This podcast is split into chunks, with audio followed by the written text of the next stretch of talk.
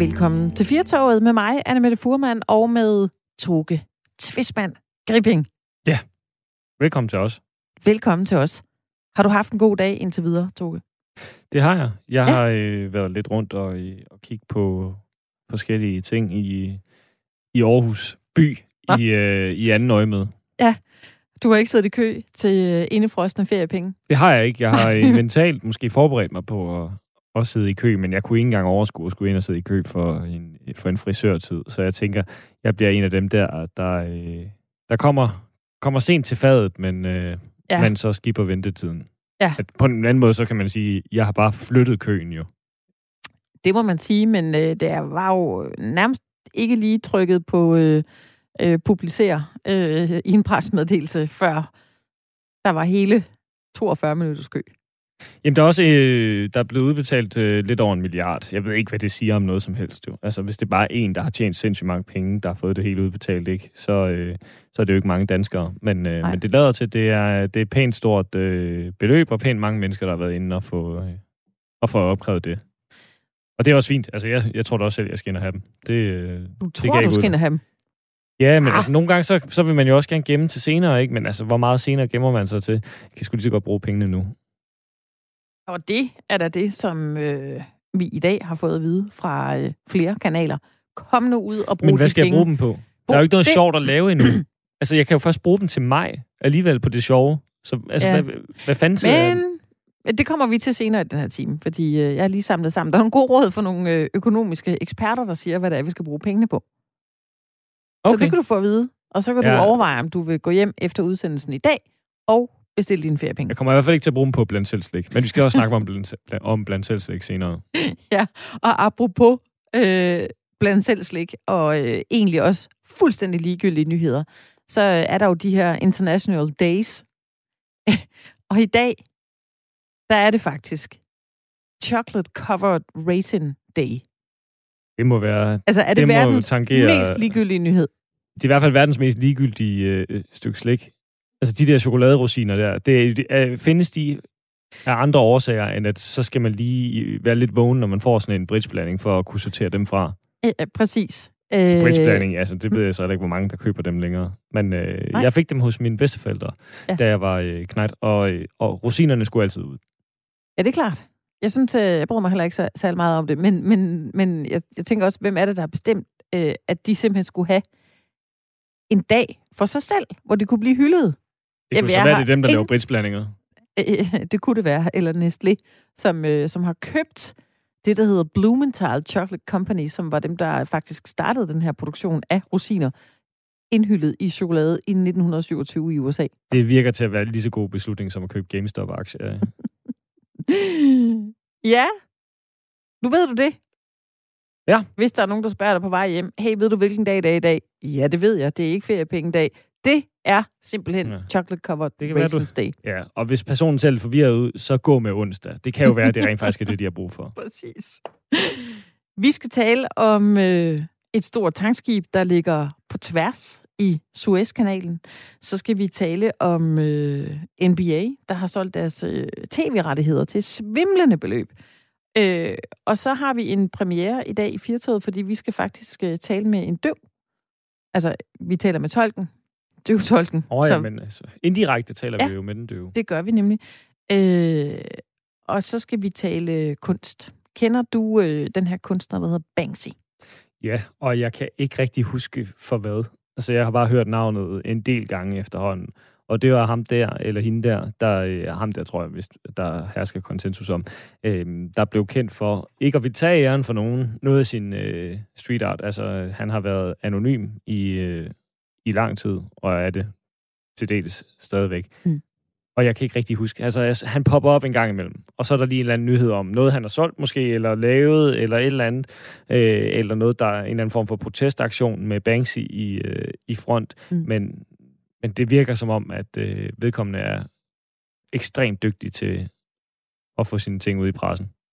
Fuldstændig, og øh, også ekstremt dygtig til at få sin historie i firtoget, ja. fordi den lander senere i øh, den her time af programmet, og så tror jeg simpelthen, vi er nået dertil, hvor vi kan sige øh, velkommen til onsdagens udgave af Firtoget med mig, Anne Mette Furman, og med Toge Gripping. Hvad gør man, hvis man ender i en trafikprop?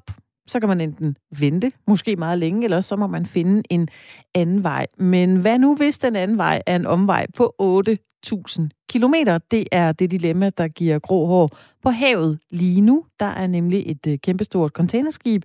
Øh, det skib, der hedder Ever Given, der har sat sig på tværs af Suezkanalen i Ægypten og altså blokerer den korteste søvej mellem Europa og Asien. Øh, lige for at give en idé om, hvor stort det her containerskib er, så er det 400 meter langt, 59 meter bredt og har plads til 20.000 containere. Velkommen til dig, Lars Jensen. Jo, tak. Du er chef for analysehuset Sea Intelligence Consulting. Hvor er vi henne på øh, panikskalaen lige nu? Ah, hvad vil sige, vi er, vi er ikke voldsomt op på panikskalaen, men det er mere fordi, at den her industri har været i panik i forvejen de sidste seks måneder. Det her, det er bare endnu et spark over skinnebenet uh, i en situation, hvor der i forvejen er problemer. Hvad er det for nogle problemer? Der er mangel på skibe, der er mangel på container, og der er havne, der lider af forstoppelse mange steder i verden. Det er alt sammen konsekvenser af, af den globale pandemi. Mm. At vi så nu har fået et fiskeben på tværs i Suezkanalen, det gør kun problemerne endnu værre. Hvor, hvad betyder det, at der ligger et, øh, et kæmpestort containerskib og blokerer Suezkanalen? Ser vi på det med europæiske briller, al den last, vi får fra Asien, øh, den kommer igennem Suezkanalen. Og der skal man huske, at komme ned i sin lokale supermarked, eller skobutik, eller møbelbutik, eller hvor man nu går hen. Langt det meste af det, man ser på hylderne, det er ankommet med containere fra Asien. Det er hele det flow af last, der lige nu er sat en prop i. Hvordan kan det lade sig gøre, at det sidder i fast der på tværs? Altså, det lyder jo helt vildt. Det er heller ikke noget i den størrelsesorden, man har set før. Man har før set nogle skibe, der er gået på grund, men aldrig nogensinde et skib i den størrelsesorden. Øh, det, det er simpelthen den første af sin art. Præcis hvad der er gået galt, det er der ikke nogen øh, detaljer om endnu. Der må man nok afvente øh, yderligere undersøgelser. Lige nu går det på, lad os se, hvordan vi får det op. Og for måske at give have en illustration af, hvor galt det er. Det her det er et skib, der er større end amerikansk hangarskib. Der kommer fine billeder lige nu, af, hvor stævnen sidder fast inde i sandet, i ørkensandet, og holder en gravko, der prøver at grave det her skib fri. Hvad er det for nogle dominobrikker, der øh, kan begynde at vælte, altså jo længere tid det her øh, skib ligger der? Ja, det her, hvor man skal tænke på container, det er lidt ligesom, når man tager bussen. Det følger en køreplan, og det samme gør skibene. Og stopper bussen pludselig, så får det effekter videre nede. Lige nu er der mangel på tomme container ude i Asien. Dem skal vi jo ligesom bruge for at kunne sende vores varer herop til Europa. Øh, og i Europa har vi altid for mange tomme container, fordi vi køber ting, vi laver ikke så meget. Så lige nu er der en masse containerskib på vej ud til Asien med de tomme container. De ligger nu i kø for at komme sydpå gennem Suezkanalen. Så længe de ikke kan det, så kommer de jo heller ikke ud til Asien om en måned, for det er så lang tid, det tager at komme derud. Det betyder, at om en måned, så kommer der til at mangle tomme container til last op til Europa. Så om to måneder, så får vi et problem i Europa, fordi så kommer den last jo ikke. Så mange af de europæiske firmaer, der gerne vil have last til Europa, basalt set i første halvdel af juni, de kan risikere nu at få et problem på grund af de skibe, der venter ned i trafikproppen i Suez. Så når, når det er et problem for virksomheden, så bliver det jo på et tidspunkt også et problem for os som, øh, som forbrugere. Man kan jo sagtens sidde og tænke, jamen det har jo ingen betydning for mig, men altså, hvad er det for nogle varer, for eksempel, altså, som, som, som hovedsageligt bliver, øh, bliver transporteret af den her øh, søvej? Er der nogle øh, eksempler, du, du kan give der, fra, øh, som vi kan genkende fra hjemmet? Ja, altså, hvis man kigger på varer, der kommer af søvejen, det er basalt set stort set alle ens møbler. Det er en enorm mængde af, den, af tøj og sko, man har rundt omkring. Det vil være kommet med det. Går man ned i det lokale havecenter og køber havemøbler og andet godt til haven, så kommer det også på containerne. Køber du gipsvægge og andet godt til at lave øh, home improvement derhjemme, så kommer det også med containerne. Det er snart sagt alt, hvad vi skal omkring os. Altså alt det, vi har siddet og online shoppet de sidste par måneder måske. Lige, lige præcis. Så hvis, hvis der er nogen, der har prøvet sige, jamen jeg vil gerne købe for eksempel en uh, fin ny kajak, så vil man i stigende grad de senere måneder være blevet mødt af sådan en besked fra, fra sit lokale friluftscenter. Fordi det er super fint, hvad? Der er altså tre måneders leveringstid, fordi der, vi, vi kan ikke booke container fra. Så det er begyndt at have en reel impact. Mm. Hvad er det for en omvej, skibene skal ud på, hvis, øh, hvis man vælger, at nu vil man ikke vente længere? Fordi, som du også selv siger, jamen, øh, den ligger med fronten inde i noget øh, sand i ørkenen, og der er noget, øh, en gravgod, måske flere, måske meget øh, store gravkøer, der bliver at grave det her sand fri, men altså, vi aner ikke, hvor lang tid den skal ligge der. Hvad gør man så? Jamen, øh, alternativet er at sejle hele vejen til Afrika, hele vejen derned, og det er i hvert fald 5.000 km ekstra i forhold til den vej, man normalvis ville sejle. Det tager cirka en uge mere, det vil sige, at alle shippingfirmaerne, de vil jo sidde lige nu og overveje, hvor hurtigt tror vi, det her problem bliver løst. Hvis det bliver løst i løbet af i dag eller i morgen, så burde man jo sejle hen og vente i kø. Men tror man på, at det her kommer til at tage længere tid, så skal man begynde at sende skibene syd om Afrika. Så bliver der altså en uge ekstra. Hvad dertil kommer af forsinkelser af last, øh, det kommer til at koste mere, for man brænder jo tydeligvis væsentligt mere brændstof af. Og skal vi se på det med helt andre briller, jamen at sejle 5.000 km yderligere for at undgå Suezkanalen, det fører selvfølgelig også til en væsentlig forøgelse af CO2-udledninger, fordi man er nødt til at brænde mere brændstof. Lige nu virker det som om, at shippingfirmaerne afventer og håber på, at det her bliver løst hurtigt. Hvad for en, hvad for en prisskala er vi oppe i? Altså, du, du, du nævner netop det her med, at, at, at det bliver dyrere, og det giver jo god mening, sådan, hvis jeg skal lave et overslag inde i hovedet. Ikke? Hvis man skal sejle 8.000 km, jamen, så bliver det jo nok dyrere i hvert fald i brændstof, om ikke andet. Øh, men, men altså, hvad, hvad er det for en, en prisskala, der, der gør, at, øh, at de ikke bare med det samme, de her øh, rædderier, siger, okay, vi sejler syd om Afrika? Åh, oh, jamen det, hvis du tager sådan en omvej, det kommer hurtigt lige til at koste dig, hvad der ligger på i størrelsesorden 2-3 millioner kroner for at træffe den beslutning for at sende et ekstra skib øh, den vej rundt. Så det er ikke småpenge, man snakker om, hvis man lige træffer den beslutning. For, for, for, for, for måske at sætte det her i relief, men det er jo ikke gratis at sejle igennem Suezkanalen. Der betaler man jo også en kanalafgift, ligesom når vi selv kører over Storbæltsbroen øh, for at tage et af de der kæmpe store containerskibe, øh, som det, der sidder fast nu. Det koster sådan i rundtal omkring en million dollar for at sejle igennem én gang. Og det gør shippingfirmaerne gladeligt at betale en million dollar, for det er billigere, end hvad det koster dem at sejle udenom. Men kan de så regne med en, øh, en bøde oven i hatten nu, for at være til gene for øh, ja, stort set alle containerskibe, der skal mellem øh, Europa og, øh, og Asien, eller er det ikke sådan, det fungerer? Altså... Det, det, er, det er ikke sådan, det fungerer. Altså, Evergreen, hvis skib det er, de kommer selvfølgelig til at betale for, hvad det koster at få skibet bragt flot igen og få det fjernet derfra. Men de ekstra omkostninger, alle andre så lider i forbindelse med det her, dem må de sådan set selv lede. Så det er simpelthen en, øh, en erhvervsrisiko i, øh, i branchen, at, øh, at der er et skib, der kan udlægge festen for alle andre?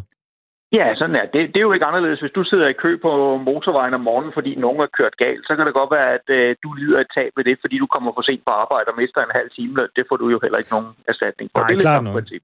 Nej, eller hvis lastbilerne holder i, øh, i kø med varer, ikke? At, øh, så er der ikke ja. en, der skal hæfte for alt det. Lige præcis. Lars, hvis, øh, hvis du nu var logistikchef i et øh, shippingfirma, hvad, hvad er det så, der er sådan øh, det største dilemma, som, øh, som du vil sidde i lige nu? Jamen, øh, et, et af de store problemer lige nu, det er, at jeg vil begynde allerede nu at skulle planlægge efter, at den last, der havde regnet med, der kom op til havnene her i Europa i løbet af den næste uge tid, den bliver nu yderligere nogle dage forsinket. Og det er en situation, hvor skibene i forvejen har det med at være stærkt forsinket på grund af alle mulige effekter fra pandemien. Så jeg skal allerede nu begynde at lave om i min logistikplanlægning igen. Plus at jeg nu bliver tvunget til at overveje, hvad med de varer, jeg gerne skulle have produceret ude i Asien? Ikke nu, men om en måned eller halvanden måned ude i fremtiden. Tror jeg på, at de vil kunne blive afsendt rettidigt? Og hvis jeg ikke gør det, så skal jeg enten skynde mig at producere dem tidligere, end jeg havde regnet med, og prøve at sende dem afsted tidligere. Det vil mange andre nok også gøre, så det bliver dyrt. Eller også kommer min vare ganske enkelt endnu senere, også når vi kommer hen til sommeren. Det her er et problem, der ikke bare rammer mig lige nu og her, hvor Suezkanalen er lukket, men det er et problem, der også rammer min planlægning flere måneder ud i fremtiden. Mm. Hvor længe kan vi komme til at mærke øh, konsekvenserne af et, et par dages, eller måske en uges øh, forsinkelse her, her sidst i marts? Ja, altså så, så en tommelfingerregel lige nu, øh, det er så ikke bare for containerskib, men for alle skibe. Der sejler cirka 50 skibe igennem kanalen om dagen. Og kanalen har i rundetal en kapacitet til at klare 100 skibe om dagen. Så hvis det bare var lukket en dag, jamen lige snart man åbnede den, så kunne vi få køen væk i løbet af den første åbningsdag. Nu er vi så allerede været halvanden dag hen. Så for hver ekstra dag, der går, der forlænger vi også køen i den anden ende med yderligere en dag. Fordi jeg kan kun fjerne 50 skibe yderligere fra køen hver dag. Au, vil jeg nok lige sige. Au, au, au min arm. Øh, der, er, der er det er virkelig godt at have den helt store øh, kugleramme fremme, og måske også et, et stykke blank papir, hvad det er, og tænke, okay, hvad er det så, vi gør øh, i dag? Mange tak til dig, Lars Jensen, chef for Analysehuset Sea Intelligence Consulting. Det er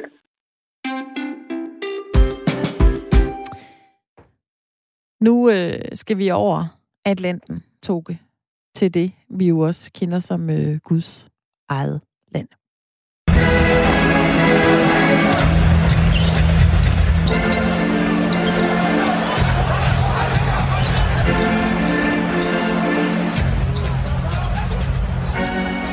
Vi skal, vi skal tale basketball, og vi skal tale øh, tv, og så skal vi tale fuldstændig vanvittige beløb.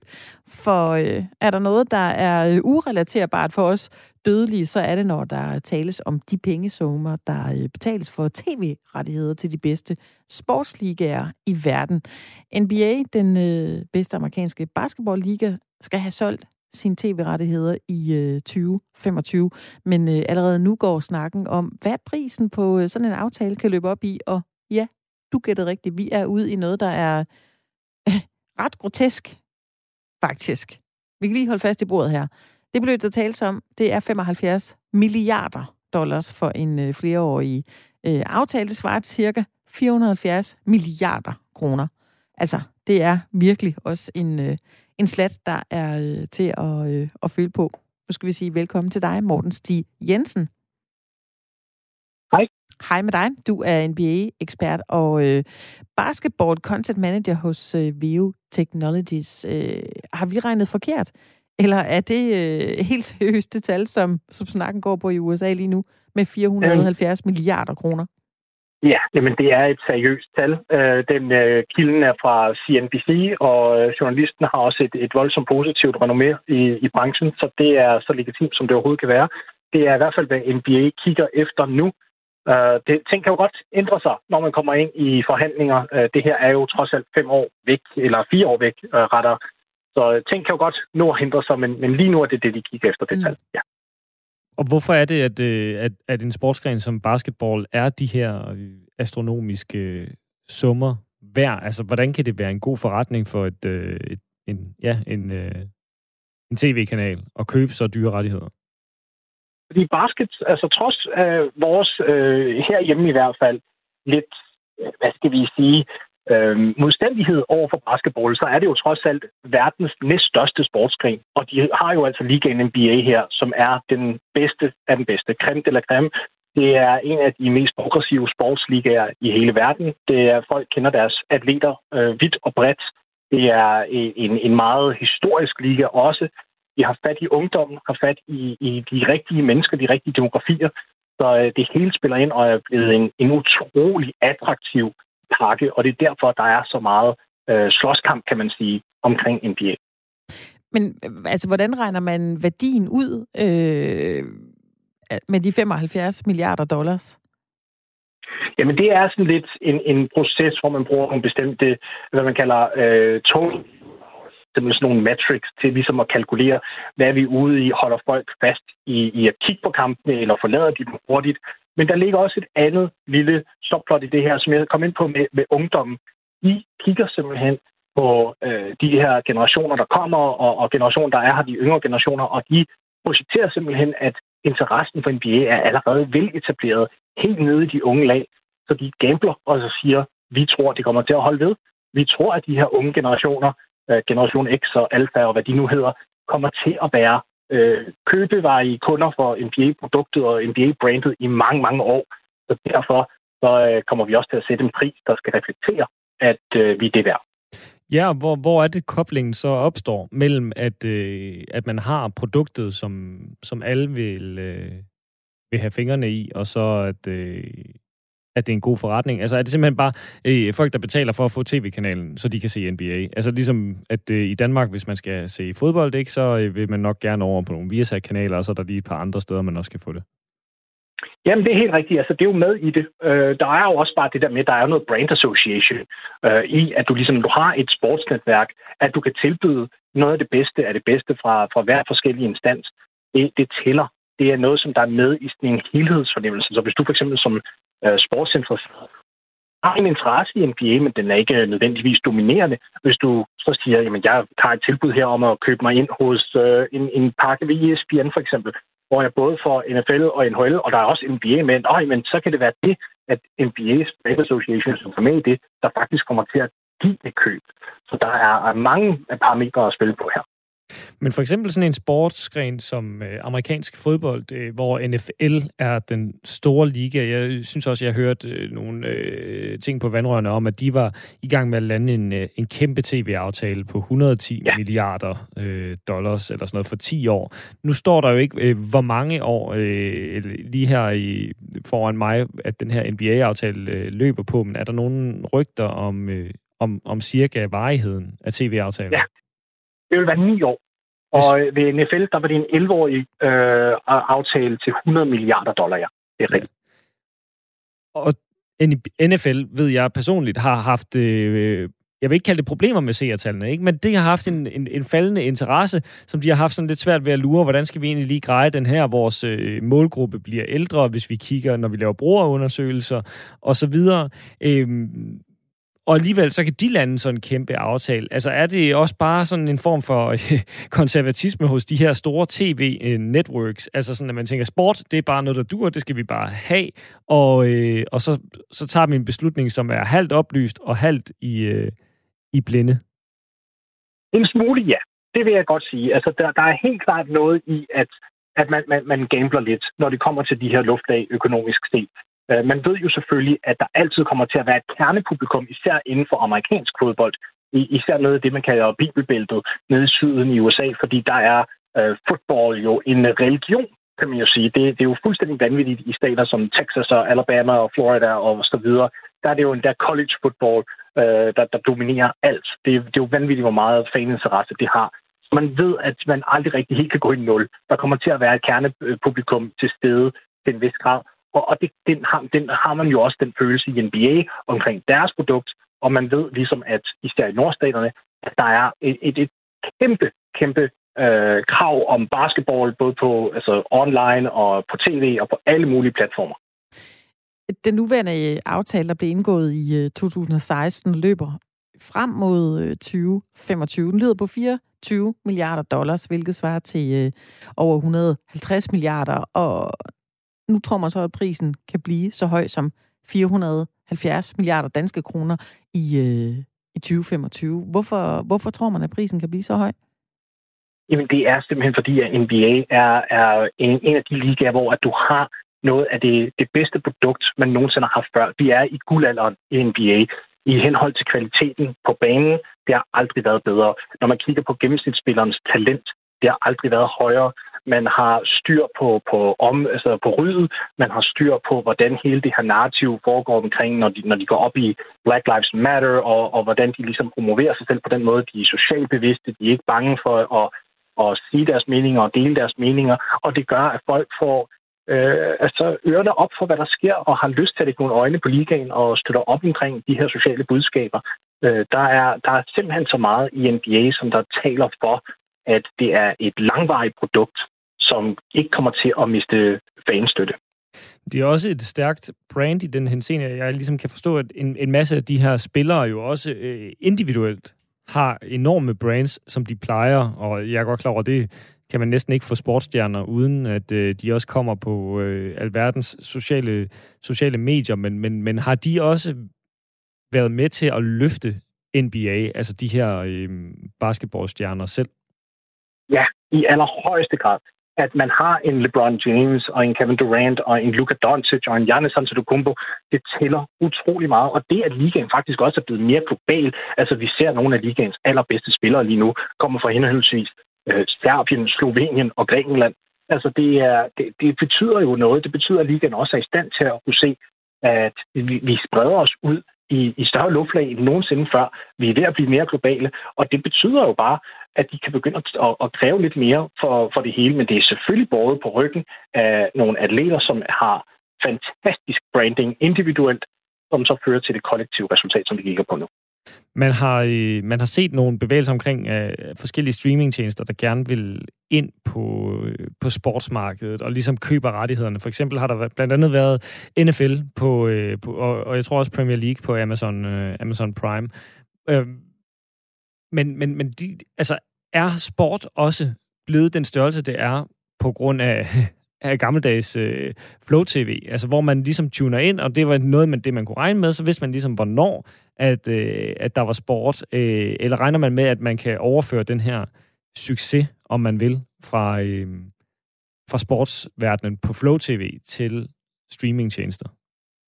Altså, det skal altid være live. Det er det, der er vigtigt. Da Hulu for eksempel øh, erhvervede sig nogle rettigheder, nogle, nogle sportsrettigheder, Øh, blandt andet til, til NBA, og det var så via Fox, mener jeg, de købte det. Det kan godt være, at jeg tager fejl på den. Øhm, der var det jo hele element, hele deres, deres kampagne, det var, we have live sports, så det skal jo stadig være live, det er bare, hvilken platform det nu kan komme på. Og, øh, og ja, det, det, er jo, det tæller jo rigtig meget det med Flow TV, i hvert fald for nu, fordi der kan man jo se, at man implementerede det, vi kalder second screen, så folk sidder med deres telefoner, og de sidder og kommenterer på Twitter og på Facebook og alle mulige andre ting, mens kampene kører. Og det betyder, at der bare bliver genereret så meget snak, så hvis der sker et andet fantastisk i den her kamp, så er det noget, som der får sig et helt sekundært liv på de sociale medier, og lever der også. Og det tæller faktisk også med i det hele, for det betyder, at reach og impressions og alle de her andre metrics, man, man kan, ligesom kan regne ud på, øh, basketball betyder utrolig meget og fylder rigtig meget i mediebilledet. Så jeg tror, når man køber sig ind på NBA, eller rettere jeg ved, at når man køber, ind, så, køber sig ind på NBA, så er det også snakken, der kommer udenom. Øh, noget, som man også kan nævne med, det er, hvis man tager bort fra kampene, så handler det også om alle de historier, der er i ligaen rundt omkring. Det er noget, der følger med. Øh, vi har trade deadline her i morgen aften, for eksempel, hvilket er øh, basketballens svar på transfervinduet, øh, som man kender det fra fodbold. Og det har hele, altså, hele sportsverdenen bosser omkring, hvilke nogle spillere kommer til at blive sendt ud og til, til andre klubber og alt muligt. Så det er en dialog, det er kampe, det er en helhedsopfattelse, et helhedsindtryk, der bliver solgt her. Men det er jo også, øh, det er jo også en, en, en dyr investering. Altså er der, øh, er der sådan reel grobund for at tænke, at øh, man har set streamingtjenesterne, de gerne vil købe sig ind i, øh, i sportsverdenen, og ikke bare blive ved med at lave den her lidt sikre forretningsmodel, hvor man producerer måske nogle serier øh, forholdsvis billigt, ikke? Og nogle film forholdsvis billigt, og så tjener man på de her øh, abonnementskroner. Altså er der, er der udsigt til, at, øh, at de står øh, og vil kaste sig over sportsverdenen i, øh, i, streaming, øh, i streamingtjenesterne? Jeg ved det i hvert fald, det er nogle samtaler, der har været der. Øh, og det er jo også, man kan jo se, for eksempel ved Netflix, da de havde uh, The Last Dance-dokumentaren omkring Michael Jordan og Chicago Bulls. Det var jo øh, noget, som der tog, tog, faktisk tog hele verdens opmærksomhed over en fem ugers periode og, og var det højst rangerede Netflix-indhold øh, i utrolig mange lande, inklusiv Danmark, sjovt nok, øh, igennem faktisk flere uger. Så det er jo en måde at dyppe tågen lidt ind i det og sige, at hvis vi nu begynder at lave sportsmateriale her til vores streaming service, kommer det til at blive set, og i givet fald, hvor, hvor mange mennesker kommer til at se det, og på hvilke tidspunkter. Og derudfra kan de jo analysere sig frem til, hvorvidt om det er en god idé eller en skidt idé at investere yderligere i sport. Men du har helt ret i, det er at tage en, en, et skridt op og lige pludselig køre fra det til live sport. Og der må vi jo se, om en streaming service som Netflix øh, faktisk tør gøre det. Det vil ikke undre mig. Men vi er også et stykke vej væk. Det skal vi også huske. Netflix kan nå at udvikle sig endnu mere i de kommende år. Og der tror jeg også, de har tænkt sig at samle så meget data, som de overhovedet kan, for at kunne tage den mest uddannede beslutning på det her som overhovedet muligt. Forløbig er øh, NBA nok en, øh, en smule ligeglad, hvis de kan sikre sig en uh, tv-aftale, der er tre gange så høj som, som den seneste. Men vi får se i hvert fald, hvem det er, der køber den i sidste ende. Morten Stig Jensen, tak fordi du var med. Mange tak. NBA-ekspert. Så fik vi lige den med. Yes, NBA-ekspert. Og så var han også ansvarlig for basketball-content hos VO Technologies. Yes. Vi skal til øh, lidt af en premiere nu her i øh, Firtoget. Man kan vel kalde den en øh, Danmarks premiere, og, og også lidt af en øh, sjældenhed. Øh, Toge, jeg kan lige prøve at bede dig om at, at holde dig for ørerne sådan i en øh, 10 sekunders tid. Ja, skal lige høre for Ja, så må du lige tage Og så, øh, så må du lige prøve Skal jeg at... råbe et eller andet? Sådan, Nej, det behøver du ikke. Høre, ja, jeg kan jo godt høre en lille smule. Jeg kan godt høre med inde i mit eget hoved. Jeg kan ikke høre noget af, hvad du Nej. siger. Men Det er i virkeligheden, øh, du ved, sådan som tusindvis af danskere har Det er bare til det dig, eller 24-7. til- Ja, du må bare gerne tage din... Bare Øh, vink til mig, når jeg må. Okay. Yes. det er rigtigt. Jeg taler ud over rummet her. Jeg kan heller ikke bede om at stikke øh, fingrene i ørerne, og så forvente, du kan høre, hvad jeg siger. Men øh, nu skal vi øh, tale med en, øh, som er døv. Øh, tegnsprog, det er så modersmålet for over 4.000 danskere, og øh, officielt er øh, anerkendt som, øh, som sprog. Men øh, Togo, du lige prøve at forestille dig alle dine informationer, uanset om det er feriepengene i dag, eller coronarestriktioner, eller beskeder på Aula. Øh, det kan du forestille dig, at det øh, skulle være på tysk. Det vil måske være en lille smule bøvlet. Ja, men jeg Jeg skal mener, nok arbejde mig rundt om det, ikke? Jo, jo. Men det kan godt være, det vil tage dig lidt tid, og hvis du skulle gøre det mange gange, kan det godt være, at du bliver lidt træt på et tidspunkt. Øh, derfor så tager vi nu øh, i programmet her en snak med en af de døve om øh, tilværelsen i et i et land, hvor Sundhedsstyrelsens hjemmeside øh, oversætter informationer til øh, 15 sprog, bare ikke tegnsprog. Og så kan vi sige øh, velkommen til programmet Malene Alart, der er 46 år og fra Aalborg og også født døv. Velkommen til programmet. Hej, hej. Hej. Nu skal jeg jo lige øh, for en god ordens skyld sige, at, øh, at øh, det ikke er Malene, der taler, men en tolk. Øh, allerførste spørgsmål til, til dig, Malene. Øh, hvorfor kan du ikke bare finde de informationer, du mangler på nettet? Øhm, det skal man jo bruge rigtig meget energi på. Man skal jo øh, læse alle de her tekster og, og forsøge at forstå dem, og det er jo et andet sprog. Øh, vi er ikke øh, vant til at læse dansk på øh, så højt niveau, så vi har brug for nogen, som kan gøre det mere afslappet og få kommunikationen. Hmm. Det er det, jeg har brug for. Smart et lidt. Og forestil dig, hvis du skal læse alt materiale i det daglige, øh, og hele tiden, altså alle informationer skal du øh, søge. Øh, hvor, hvordan skal man kunne overskue og følge med i, i dagligdagen, hvis man skal læse sig til alting? Mm. Det ville være meget nemmere, hvis det var på tegnsprog. Men, men, øh, men hvad, hvad, hvad, hvordan er det så for eksempel for... Jeg skal jo også øh, søge mig til, øh, til alting. Hvordan kan det være, at, at det er så relativt udmattende at, at læse ting på, øh, på, på dansk? Altså, kan man, kan, man, kan man træne sig til, og at, at det er mindre hårdt at Du skulle læse de kunne her... dig, altså hvis du for eksempel, øh, når du bliver født, så er det øh, første sprog, du får, det er dansk. Du lærer dansk ved at høre det, øh, helt fra du øh, vokser op. Jeg har lært tegnsprog, og det er gennem tegnsproget, jeg skal lære at læse dansk. Jeg skal lære at skrive dansk ved at få det på tegnsprog, som jeg så skal lære at omsætte til dansk.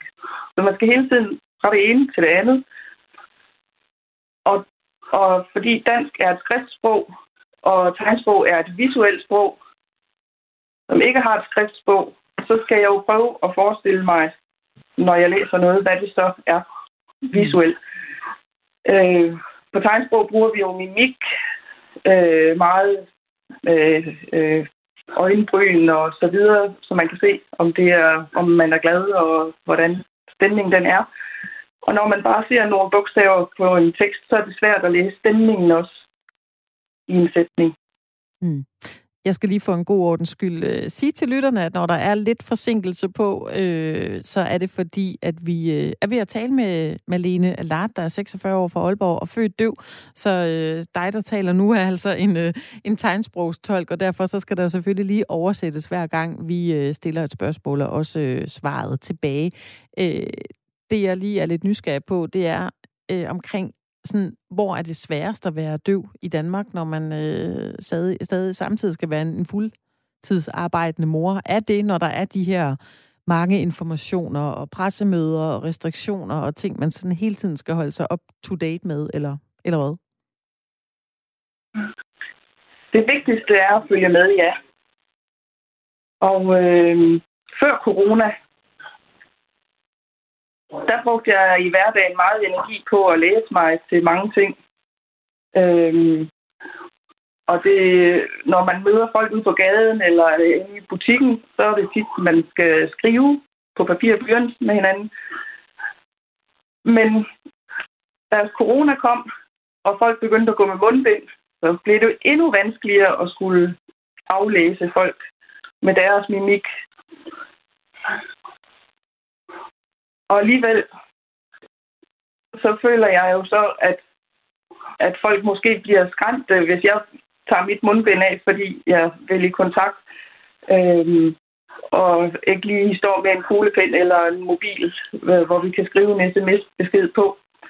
Så, så der føler jeg, at det har været en hindring her i coronatiden. Men efterhånden så vender man sig jo til de forhindringer, der er. Øh, men, men det er der, man bliver der udmattet. Hvor meget er det her øh, med for eksempel at, at bære øh, mundbind og på den måde ikke kunne aflæse en, en afgørende del af, af kropssprog? Øh, hvor stort et handicap har... Øh, hvor stort et handicap? Hvordan har du mærket det som et handicap?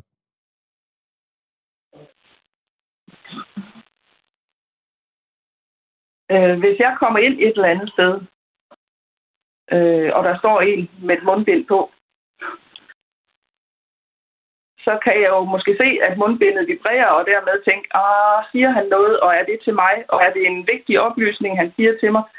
Det kan jeg jo ikke umiddelbart se, så jeg er nødt til at, at vise med mit kropssprog, at jeg ikke forstår ham. Øh, og hvis der bliver peget over mod en dør, mener han så, at jeg skal gå hen til den dør i den retning, eller skal jeg holde mig væk fra døren, eller øh, henviser han mig til noget andet. Altså alle de spekulationer står jeg med, når jeg skal prøve at afkode, hvad det er, der sker i situationen. Hmm. Men og det er svært at, at vurdere.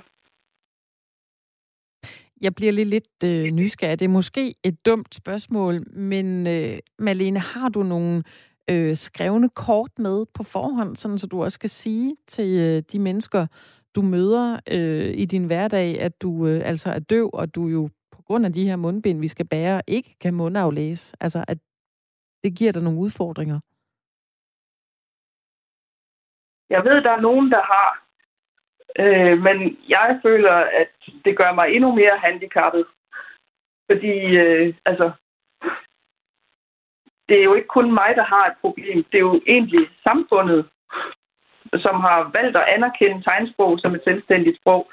Så, så, så det er jo egentlig ikke kun mig, der står med problemet. Mm. Og tegnsprog, det blev et øh, anerkendt sprog i, øh, i 2014. Og øh, Malene, hvad, hvad betød det for dig som, som døv, at det blev et øh, anerkendt sprog? Det blev jeg rigtig glad for dengang.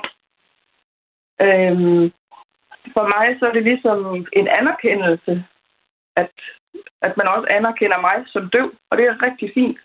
Men egentlig kan jeg så ikke mærke nogen forskel i det daglige nu. Altså, alt er egentlig fortsat, som det var før 2014. Så når man har øh, en handicapkonvention, og man har øh, anerkendt tegnsproget, hvad, hvad, hvad er det så? Altså, det føles alligevel lidt ligesom, at øh, ja, vi er ikke rigtig kommet videre. Hvad for nogle tilbud kunne være... Altså, er det simpelthen øh, så relativt simpelt som at, øh, at få sat nogle videoer op øh, over artikler på nettet, for eksempel, hvor at, øh, at de bliver oversat på, på tegnsprog, eller, eller ja, hvad vil ja, du øh, foretrække? Altså, videoer... Altså, det er jo ikke bare på internettet, det er jo også de lokale nyheder. Øh, der er jo ikke rigtig nogen lokale nyheder på tegnsprog. Og hvis man for eksempel står på banegården og venter på et tog, og hvis der så øh, skal være øh, et sporskifte, øh, og der er information over en højtaler, øh, altså det, alle de der dagligdags ting, jeg savner, at de også er formidlet på tegnsprog. Vil du være villig til at, øh, at betale for det? Altså nu tænker jeg bare, det er i hvert fald en, en fast klagesang, når, øh, når medier skal tilbyde øh, ekstra indhold, ikke? At, der mangler nogle, nogle ressourcer. Så, så vil det være en mulighed?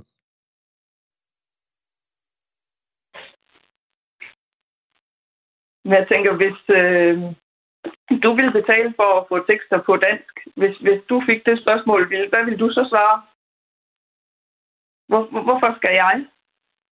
Betale. Mm. Ja, altså du tænker i hvert fald, Og jo, at, øh, og- og- at og Danmarks har Radio... Og, Lige en kommentar. Altså, øh, alle øh, tegnsprogsprogrammer øh, på tv, der øh, fokuserer man jo på døve. Men, men øh, hvad er baggrunden?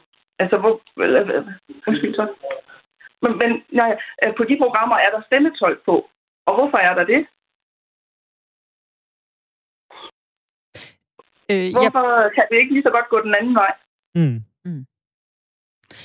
jeg bliver lige lidt øh, nysgerrig, Malene, fordi det her med, at tegnsprog blev et anerkendt sprog i øh, 2014, og det her, du sagde med, jamen, øh, du har jo også et, øh, et ansvar, altså os, der er, er hørende, for at kunne kommunikere. Det er ikke kun er den, den døve, der skal øh, tage ansvaret for en samtale. Det var dengang, jeg henviste til, om du havde nogle kort med, når du var ude, øh, hvor du ligesom kunne vise det, fordi det er jo meget svært at mundaflæse, når vi øh, skal bære mundbind. Altså, øhm, på hvilken Mhm. måde kunne vi være med til at gøre mere opmærksom på, at, at det også er de hørendes ansvar? Jeg mener, at vi er nødt til øh, at mødes midtvejs. Altså, folk kan jo ikke se på mig, at jeg er døv. Og hvis jeg så gør opmærksom på, at jeg er døv, så kunne jeg da tænke mig, at øh, folk er mere villige til lige at tage mundbindet af, eller lige skrive en besked, eller bruge nogle mere, noget mere gestus, så, så vi ligesom finder ud af en vej at kommunikere sammen. Mm. Så, så jeg ikke skal gætte mig til alting, men at, at vi, vi ligesom deles om kommunikationen. Der kunne også komme hørende hen og spørge mig om vej, for eksempel. Og hvis jeg så viser, at jeg ikke kan høre, øh, så, øh, eller om de vil gentage, så er der nogen, der sådan bliver helt forskrækket og, og, og går deres vej igen. Og jeg vil jo egentlig gerne hjælpe, men øh, den slags situationer tænker jeg, at det, det er da lidt ærgerligt, at de sker. Mm. Så øh, altså, hver gang så tænker jeg, at nu skal vi finde en måde at kommunikere på med folk. Nu skal vi øh, bruge gestus. Og, men, men det er altså noget, der virkelig dræner ens energi. Det må jeg sige. Ja. Jeg tror også, altså, det er jo en ekstra udfordring øh, for dig, Malene, og vi er jo alle sammen lidt, lidt presset her for tiden på grund af den her situation, vi har været i, i, i et års tid. Øh, lige her til allersidst, er der noget, du øh, er glad for, du slipper for at høre til dagligt? Det ved jeg egentlig ikke. Det ved jeg faktisk ikke. Altså, øh, altså jeg vil jo gerne høre, hvis der er noget, der er spændende, nogle gode sladrehistorier eller sådan noget. Øh, jeg har aldrig hørt mine naboer skændes. og, øh, og hvis der er nogen, der brokker sig eller noget, så det, det har jeg ikke sådan lige... Altså selvfølgelig er jeg jo nysgerrig og vil jo gerne se, hvad alle snakker om. Egentlig. Men øh, ja, Tak, fordi du øh, var med her i øh, programmet, Malene Alat, der er 46 år og også født. tak fordi døv. jeg måtte være med. Tusind tak. Ha' en rigtig god dag. Tak i lige måde.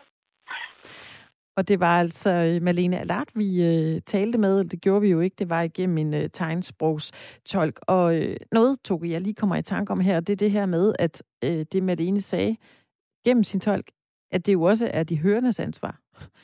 At fordi hun kommer op til en, øh, ja, det kan være hernede på Aarhus øh, Banegård, der står en vagt med mundbind, der selvfølgelig skal sige, du kan ikke komme herind uden mundbind, og hvis hun øh, vil kommunikere med vedkommende, jamen så det kan hun jo ikke.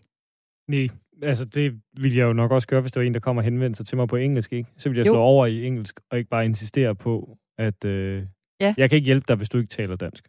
Men det overraskede mig, øh, altså at tegnsprog er et, et, et anerkendt sprog, og har været det siden 2014. Øh, altså jeg ville ikke vide, hvad jeg skulle gøre, hvis jeg nu gik hen og øh, spurgte om vej, og så vedkommende pegede eller gjorde tegn til, at jeg er faktisk døv, jeg kan ikke høre, hvad du siger, så vil jeg nok heller ikke selv vide, hvad skal jeg så gøre? Nej, jeg, kan ikke, jeg kan ikke tegnsprog, så Nej. jeg ville prøve at kommunikere på skrift.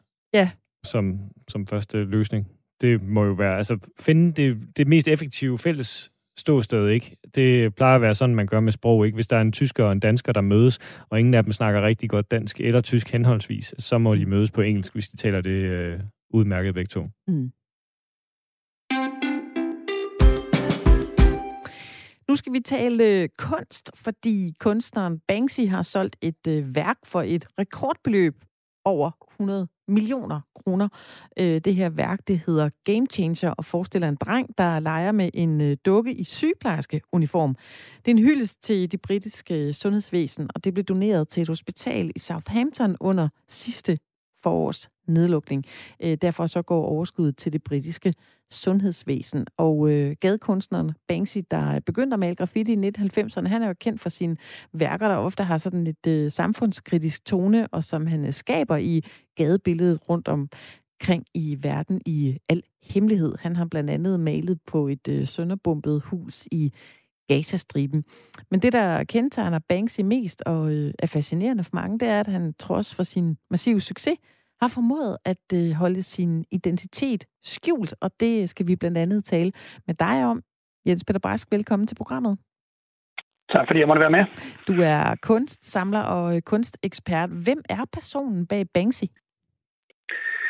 Jamen, som I sagde indledningsvis, så er personen bag Banksy, Banksy har malet graffiti og gjorde det i 90'erne, hvor han malede blandt andet også på metroerne i London, og så begyndte han i slut 90 start af 2000 at lave det, han blev rigtig meget kendt på at lave stencils. Så for at svare på dit spørgsmål, så er Banksy en contemporary kunstner, der startede med at male graffiti, lavede street art, og så nu laver contemporary mm. kunst. Hvordan har han øh, formået at holde sin identitet skjult i så mange år? Hvordan kan man det? Godt. I dag ja, det er med internettet og alt muligt, og kameraer, og nogen, der kan filme. og Google, og i dag, hvor alle ja. vil vide, hvem Banksy er, det er, det er virkelig et, vidunder, at det har, har kunnet lade sig gøre, og der er jo post om, at han er med i Massive Attack, og han er det ene og det andet, og øhm, på trods af alt det, så er, han stadig, er det stadigvæk ret hemmeligt, hvem, øh, hvem han er, ikke? og det gør han jo også en dyd ud af. Ja, altså dig, der er kunstekspert, ved du lidt mere om ham, end, øh, end os, der sidder herinde i studiet, men hvor du bare ikke vil afsløre det? Jeg ved hans, øh, hans, hans fulde rigtige navn, og jeg har mødt ham øh, to gange, så øh, at kende ham er måske så meget sagt, men øh, jeg ved, hvem han er, og, og som sagt, jeg mødt ham og mødt ham. Jeg mødte ham i New York ved et tilfælde, og så da han lavede det, der hed Dismaland, som var en, øh, det modsatte af en forlystelsespark uden for London, mødte jeg ham den dag, og grundet at jeg havde mødt ham før, kunne jeg kende ham, og der er sådan nogle, et kendetegn ved ham, som, som gør, at jeg ikke var i tvivl om, at det var ham. Mm. Og der var jeg som sagt overset den her forlystelsespark ude for London, og går rundt i forlystelsesparken og ser ham og sådan får øjnene på kontakt med ham. Ja. Og vi kan godt fornemme, at der er noget der.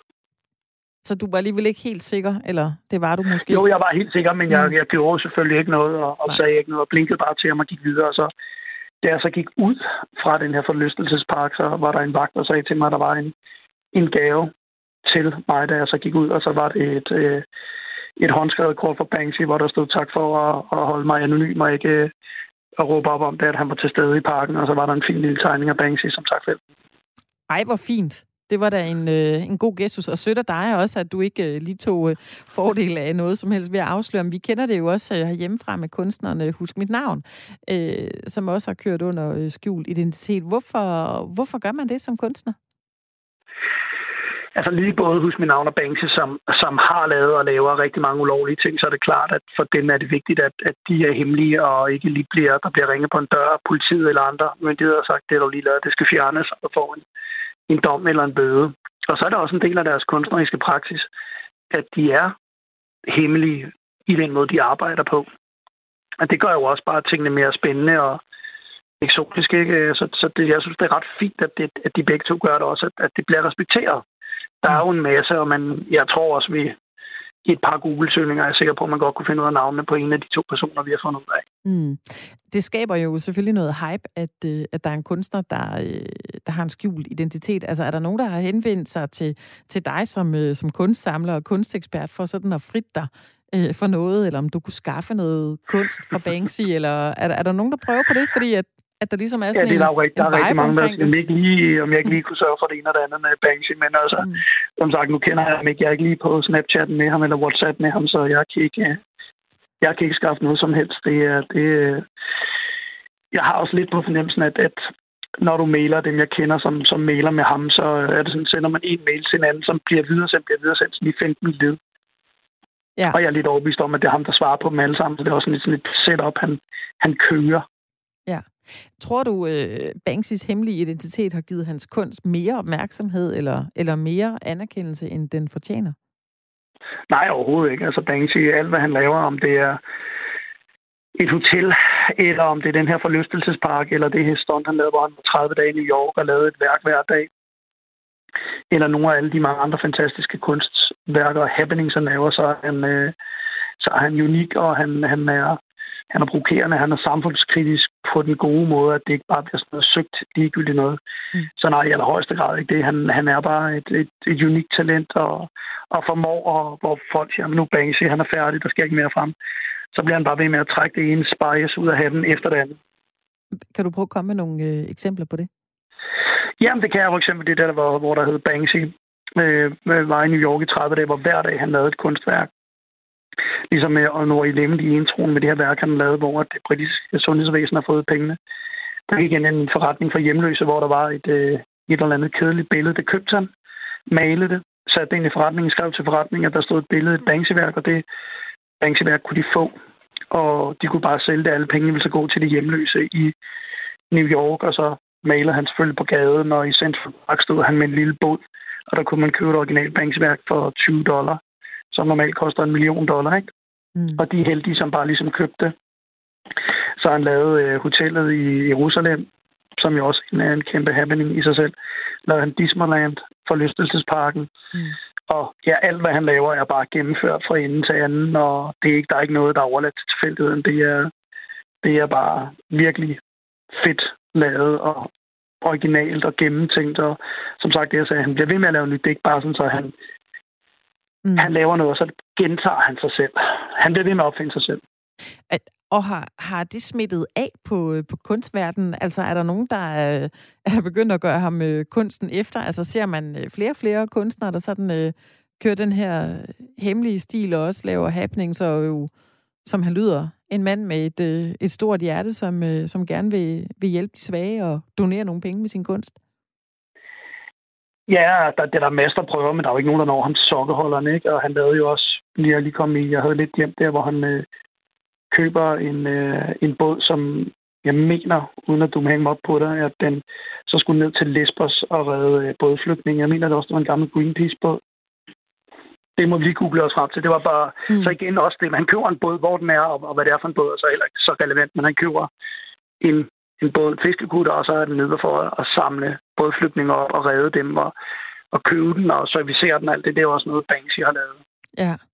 Men, men hvad nu hvis man gerne vil have ham til at lave et værk? Altså, kan man overhovedet få fat på ham? Øh, nej, det kan du ikke.